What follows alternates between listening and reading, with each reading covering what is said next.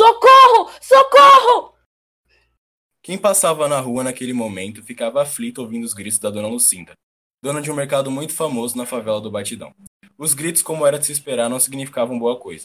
Dois homens armados com fuzis estavam assaltando o mercado em plena luz do dia, sem parecer se importar com as pessoas que estavam vendo ao redor. Um deles, parecendo muito estressado, grita com Lucinda. Cala a boca, porra! Coloca logo o dinheiro do caixa no saco! Lucinda, ainda muito trêmula, foi pouco a pouco tirando o dinheiro do caixa e colocando no saco entregue pelo bandido, que parecia estar se divertindo na posição de superioridade na qual ele se encontrava. Lucinda estava prestes a encher o saco, até que todos no local ficam em um silêncio sincronizado após ouvirem uma música tocando em um dos corredores do mercado. O bandido, com um semblante sério, faz sinal para seu colega e diz: Que merda é essa? Fica aqui que eu vou procurar de onde está vindo isso. Então ele foi checando, corredor por corredor, e a música foi aumentando conforme ele procurava, até que ele se depara no corredor de produtos de limpeza, no chão. No centro desse corredor tinha uma caixinha de som que estava tocando o lo-fi do Tim Maia. O bandido, ainda desconfiado, foi se aproximando pouco a pouco, até ser surpreendido com a onda de energia que veio rapidamente de sua direita, lhe acertando em cheio. Quando ele se levantou, percebeu que não só o ataque não tinha feito nenhum barulho, como também nenhuma parte do mercado havia sido danificada, e antes que ele pudesse ter qualquer reação, ele é desacordado pelo soco de uma figura desconhecida. A música parou, mas ele não voltou até agora, que otário! Vai deixar o dinheiro todo pra mim! Pensou o segundo bandido, que já se preparava para ir embora do local, até ser surpreendido pela figura de um homem com roupas pretas com detalhes amarelos e várias linhas em torno de sua roupa como uma melodia. Em sua orelha um grande fone de ouvido, em seus olhos um óculos escuro. A figura se colocou na frente dele com semblante sério em posição de combate. O bandido então rapidamente sacou seu fuzil e disse: Mas, mas quem diabos é você? A figura então levanta as palmas de sua mão na direção do bandido e diz: Eu sou... É, você pode esperar um minutinho, por favor? É que eu não gosto muito dessa música. Na verdade, eu devia ter tirado ela da playlist, mas é que eu sempre esqueço. Disse o desconhecido após tirar seu celular do bolso e começar a aparentemente trocar de música. O bandido, então, não entendendo a cena, começou a disparar contra a figura, e mostrou ser muito ágil, desviando de todas as balas e chegando perto o suficiente do bandido para lhe dar um soco no seu rosto, capaz de nocauteá-lo. Sim, ele fez tudo isso enquanto cantarolava a melodia da música que tocava em seu fone de ouvido. Nesse momento, a viatura policial chega e percebe que a situação foi controlada. Lucinda corre para segurar seu dinheiro e agradecer ao herói. Tanto os policiais quanto Lucinda e as pessoas que estão ali perto perguntam numa sincronia esquisita em voz alta. Obrigado, Marcos. Quem é você? Quem é você? Um herói? O herói que estava distraído, mexendo na ordem das músicas em seu celular, se vira para todos e começa a andar na direção oposta, nitidamente sem graça. O jovem herói coloca a mão em seu cabelo num claro sinal de vergonha e diz bem alto, já correndo do local: Meu nome é Apolo, o herói do ritmo!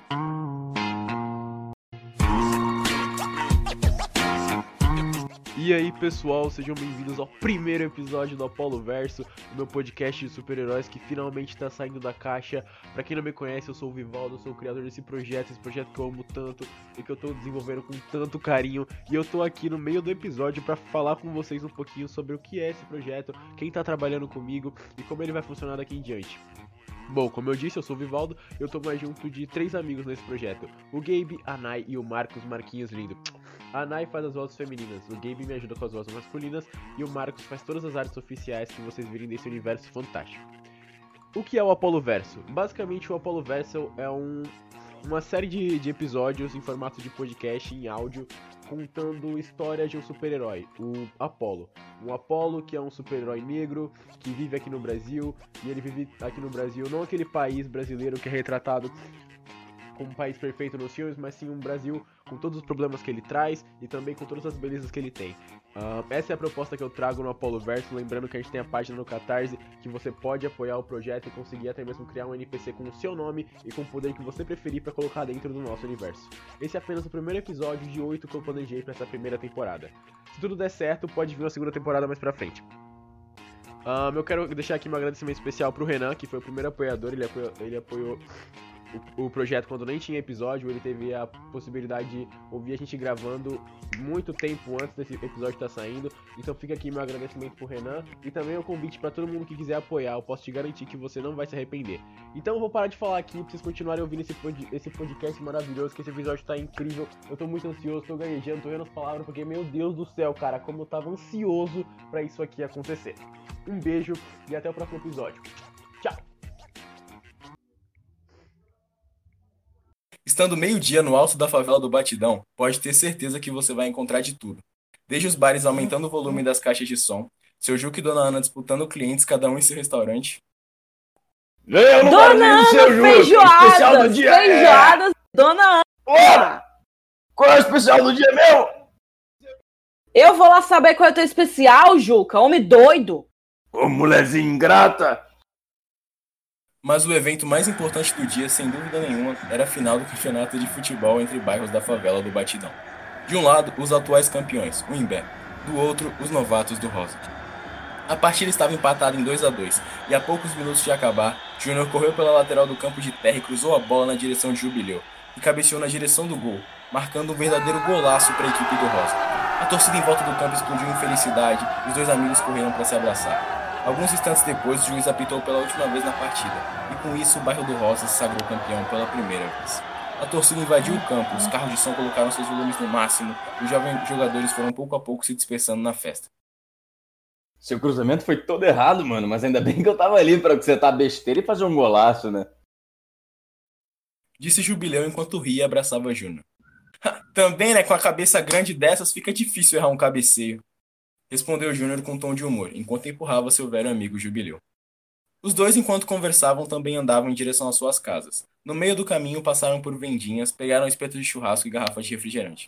Sentaram-se na laje de uma casa e ficaram ali comendo enquanto viam e ouviam a festividade do campeonato ao longe.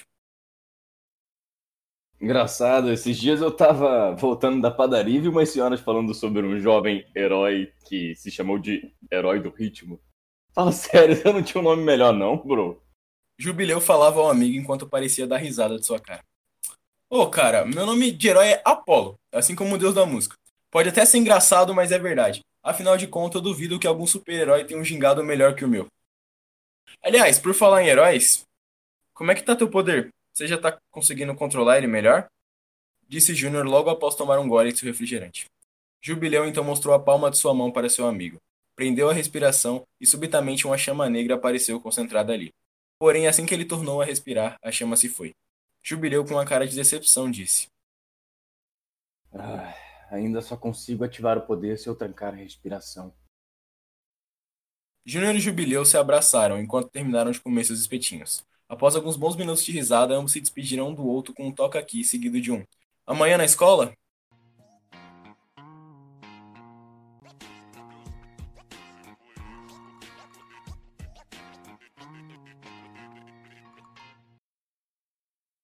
Júnior foi correndo até sua casa, cumprimentou todas as pessoas no caminho, sempre com um sorriso no rosto. Ao chegar em casa, se deparou com a cena de seus pais sorrindo e se abraçando. Ele, com a cara de quem tá muito confuso, olhou e disse: Que que tá acontecendo, gente? Sua mãe correu para abraçá-lo e disse: Seu pai, ele conseguiu um emprego na D C T! Vamos nos mudar para outra casa! Você e sua irmã vão estudar na escola ótima! E eu finalmente vou poder comprar as Tupperware da edição dourada! Falou Claire enquanto sorria e abraçava o filho. Pera, mãe. A D C T? A empresa que cuida dos super-heróis de todo o estado? A empresa que recruta e treina jovens heróis? Não acredito nisso, pai. Isso é incrível. Falou Júnior enquanto andava abraçado com sua mãe em direção ao seu pai para abraçá-lo também. É, sim, sim, mas... Vocês dois se acalmem, por favor. Não quero que a notícia se espalhe. Só os mais próximos vão saber disso. Minha mãe vai ficar com a nossa casa aqui. Partimos ainda hoje. Júnior, você e sua irmã já estão matriculados numa escola da D C T. Então você já terá aulas amanhã, meu filho. Sua mala já está arrumada e eu estou esperando vocês no carro. Disse o pai de Júnior enquanto levava uma mala de rodinha para fora de casa. Júnior, processando todas as informações, ficou nitidamente confuso, olhando de um lado para o outro e dizendo: Mas, espera, a gente já tá indo?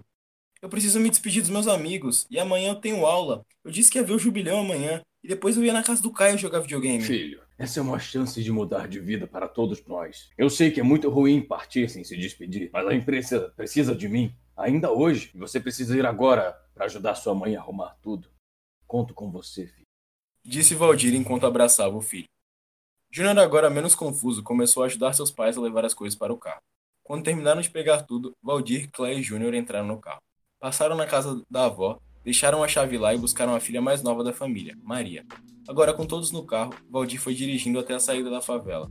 Júnior, ainda triste por estar indo embora de repente, olhava para a favela cada vez mais distante, enquanto ouvia em seus fones de ouvidos uma música, que naquele momento era seu único conforto. Que anda arrasando com meu coração. Não duvide que um dia eu te darei o céu, o meu amor junto com o anel, pra gente se casar. No cartório ou na igreja, se você quiser. Se não quiser, tudo bem, meu bem, mas tente compreender. Após mais de uma hora no carro, a família finalmente chega no destino. A visão que Júnior tem é de um grande complexo de casas, com paredes e teto da cor branca, garagens expostas ao ar livre e jardins entre as calçadas. Algumas crianças brincam e passeiam por ali. O pai de Júnior vai na direção de uma das casas. O portão da garagem dessa casa abre automaticamente assim que o carro se aproxima, dando a entender que aquela é a nova casa deles. É muito linda, mamãe, disse Maria olhando para a casa com os olhos brilhando. Claire então concordou com a cabeça para a filha. Em seguida, ela e seu marido desceram e começaram a descarregar as coisas. Júnior, ainda distraído com a visão da casa, precisou ouvir uma batida no vidro para lembrar de ajudar seus pais. A parte de dentro da casa era ainda mais bonita, a começar pela porta de vidro e as várias janelas iluminando a casa. Uma longa mesa de jantar refletia a luz do sol e uma cozinha recheada de itens e móveis culinários ocupavam boa, boa espaço da casa. O quarto de Júnior, que por sinal agora ele não precisava mais dividir com sua irmã, era bem maior que o outro, com uma cama que parecia chamá-lo para deitar nela, um videogame dos mais potentes e diversos gibis e livros na parede, todos sobre os heróis da Alpha um. É realmente muito lindo, não é, filhão? Falou Valdir enquanto abraçava seu filho com um grande sorriso no rosto. Sim, pai, é demais. Eu ainda tô mal de não ter me despedido direito, mas acho que isso pode ajudar. Sem falar que qualquer hora eu posso ir pra lá dando meu jeitinho, você sabe, né? Respondeu Júnior enquanto sorria e piscava para seu pai. Ouvindo isso, Valdir sentou na cama de seu filho com um semblante sério e disse ah, para Júnior. Filho, por falar nisso, eu preciso conversar com você. Eu fico muito orgulhoso de como você tem evoluído seus poderes e por todas as pessoas que você ajudou lá no Batidão. Mas aqui as coisas são diferentes. Os inimigos são poderosos e eu não quero que você arrisque sua vida entrando em batalhas que não pode vencer. Eu preciso que você cuide da sua mãe e da sua irmã. Esse será o seu maior feito heróico. Antes que Júnior pudesse responder, o som da campainha toca e ecoa por toda a casa. Sua irmã Maria abre a porta e se depara com uma moça de cabelos verdes com uma camisa social e uma saia preta. Olá, vocês são uma família nova, né? Eu me chamo a Sammy, sua vizinha. Um, aliás, vocês estão se adaptando bem? Eu espero que sim, eu vim visitar vocês porque eu... Disse a Sammy até perceber que estava falando demais. E todos os seus novos vizinhos estavam... É, desculpem se eu falei muita coisa, às vezes eu me empolgo, sabe? Uh, enfim, eu vim aqui convidar o filho de vocês para conhecer outros jovens aqui do condomínio. É meio que uma tradição é, minha. Assim, eu não sei se eu... Claro que sim. O Júnior ficaria muito feliz em ir com você. Ele estava louco para conhecer mais pessoas que moram aqui. Respondeu Valdir, cortando a fala de seu filho e o empurrando para o lado de fora. Júnior agora, do lado de fora, nem teve tempo de se sentir envergonhada, pois a Sammy começou a puxá-lo pela mão. Seus pais e sua irmã acenaram e lhe deram tchau enquanto davam pequenas risadas. Passando alguns segundos, a Sammy percebeu que o Júnior estava desconfortável. Ela o solta e diz: Ah, me desculpa, eu me empolgo muito quando chegam pessoas novas aqui. Como é, né? A curiosidade para saber de onde a pessoa vem, o que ela come, como a família é e qual é o poder... Aliás, qual é o seu poder? Perguntou a Sammy, muito empolgada, com o rosto colado no de Júnior, que dá alguns passos para trás e responde envergonhada. É... Poder? Eu não tenho um poder... Corta essa! Eu realmente não te conheço, é verdade. Mas todo mundo aqui tem algum poder. Pelo menos a maioria da nossa idade tem algum poder, né? Dizem que é muito raro um jovem não desenvolver um poder... Com certeza você tem um poder. Disse a Sammy cortando o Júnior enquanto andavam na rua. Rua essa que começava a ser iluminada pelos postiluz, que pouco a pouco vão acendendo conforme o sol se põe. Ah, eu não sei. Meu pai disse que eu não deveria falar dos meus poderes por aí. Muito menos usar eles. Mas, pensando bem, uma demonstraçãozinha não vai machucar ninguém. Disse Júnior enquanto tirava seu celular do bolso. Júnior, então, com seu celular em mãos, colocou uma música no viva voz para tocar, um funk como ele sempre gostou de ouvir. Levantou a palma de sua mão e dali saiu um raio que foi em direção ao gnomo no gramado na casa de alguém. A Sammy e Júnior se olham, dão risada e saem correndo. Então, você ouve música e dispara raios? Eles vão gostar de você, mas vou logo avisando, esses caras são barra pesada. Disse a Sammy com um tom sério enquanto abriu uma porta de uma casa afastada das outras e nem um pouco iluminada. Que caras? Respondeu Júnior com uma cara preocupada enquanto entrava na casa completamente escura.